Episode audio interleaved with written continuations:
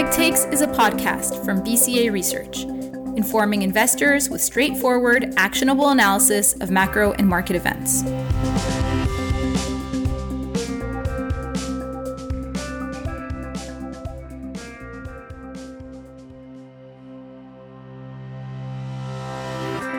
Hi there, and welcome to the Quick Takes podcast. I'm your host, Roukaya Ibrahim, strategist at BCA Research. Over the past few weeks, we've had eight developed market central banks hold their monetary policy meetings. With inflationary pressures easing across the world, some central banks have chosen to keep their policy rates on hold. Meanwhile, others are more concerned about lingering upside risks to inflation and instead decided to hike interest rates further in September. Yet in aggregate, it's clear that we're nearing the end of the global monetary tightening cycle. But what happens next, and how should investors position themselves in this environment? To help answer these questions, this week I spoke to my colleague Rob Robis, who heads up BCA Research's Global Fixed Income Strategy Service. Hi, Rob. Thanks for joining me on the podcast. Thanks for having me, Rakai. So it's been quite a busy few weeks in the global central banking space. We've mm. had a number of central bank meetings so far this month. Uh, but let's start off with your takeaways on the outcome of the big three. So, mm-hmm. based on the commentary, the consensus seems to be that the mm-hmm. European Central Bank delivered a dovish hike, the US Fed delivered a hawkish pause, mm-hmm. and the Bank of England's communication was on the dovish side, um, though it paused. So, do you agree with this assessment? Yeah, in all three cases, I would agree with that. And you know, for the simple reason, uh, if you look at what's actually happening in Europe and in the UK in terms of their economic momentum, it's slowing a lot. So the ECB and Bank of England had to be leading dovishly, even though the ECB actually hiked rates, Bank of England didn't. The Bank of England, it was a 5 4 vote to not hike. So it was really, really close. They could have hiked as well, but not promising to do anything beyond this meeting, kind of keeping all the options open. They have to because their economy is in very rough shape.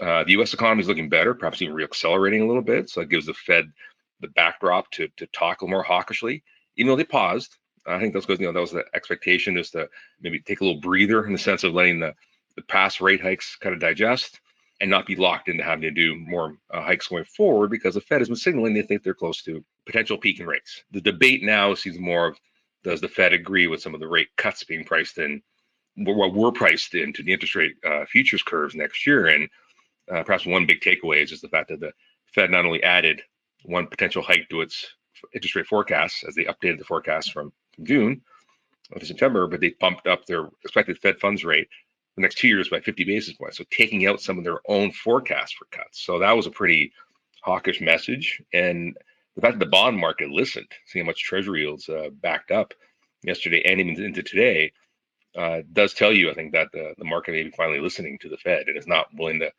price in per, that, the, the persistent pricing of, of Fed rate cuts next year that's become a feature of the U.S. bond markets this year.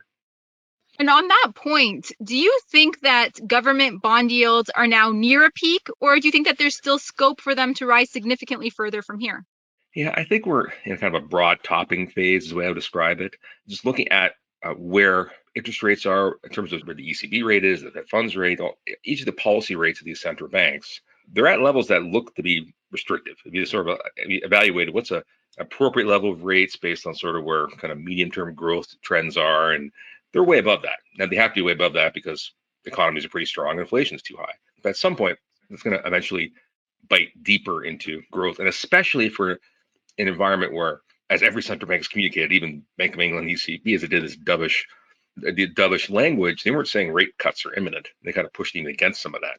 Bank of England Governor Bailey today in an interview kind of pushed against the idea rate cuts are coming quickly. They don't want to lead against that, and the Fed says higher for longer. I think that means as inflation comes down next year, inflation continuing to, come down in a lot of these countries, uh, as they keep rates steady, means real rates are going to be even higher. They're going to be more tightening by just not cutting as quickly as inflation is coming down. If that's what they're going to do, that's going to put even more downward pressure on growth and inflation.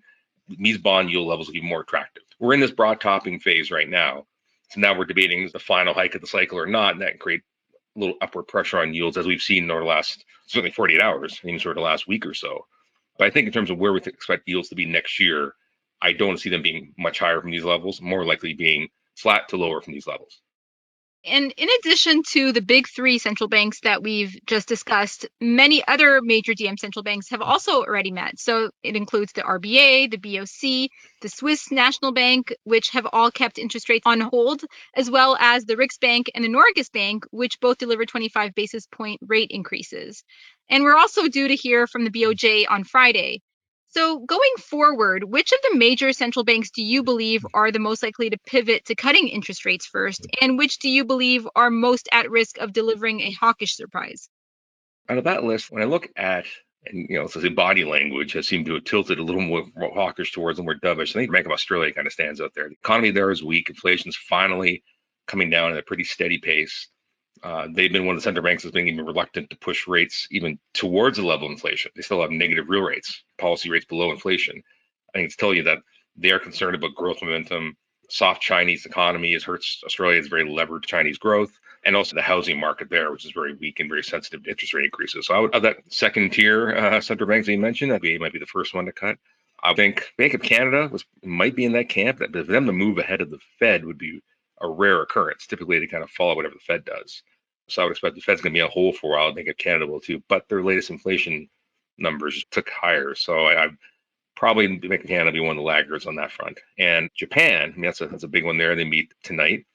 Uh, nothing's expected, but the last meeting, they made a big shift in terms of raising the yield curve cap on 10 year bond yields and buys a steady amount of 10 year bonds to prevent yields from rising uh, to a level beyond what they want to control they raise that cap from 50 basis points to one full percentage point. And we've seen Japanese bond yields go from around 50 basis points to around 0.73, 0.75% right now. So they're allowing that to happen. That's kind of the first step in terms of moving towards a rate hike. Bank of Japan governor last week hinted at a potential rate hike by the end of the year. I think maybe he's trying to defend the weak yen more than trying to necessarily raise rates, but inflation is quite high in, uh, in Japan right now. So perhaps they are setting up for, you know, well, the rest of the world is, is zigging towards the end of a rate hike cycle. The Bank of Japan is zagging towards uh, start of a cycle. So I think tonight I wouldn't expect any big changes because they made such a big change at the last meeting, and especially with other central banks hiked. Some did not. Some sure the BOJ wants to be seen as a standout as being more hawkish than anyone else right now. I do think this the, the situation setting up for the Bank of Japan to do an end of their yield curve control, maybe an initial rate hike, sometime in the kind of first quarter, first half of next year. That'd be my expectation, but they're incrementally moving towards that. And that makes Japanese bonds the best underweight short candidate in the G10 universe right now because the Bank of Japan is letting all their control go from the bond market, and that's going to push yields even higher. Rob, thanks for joining me today and enjoy the rest of your day. You too. Thanks for having me. Take care.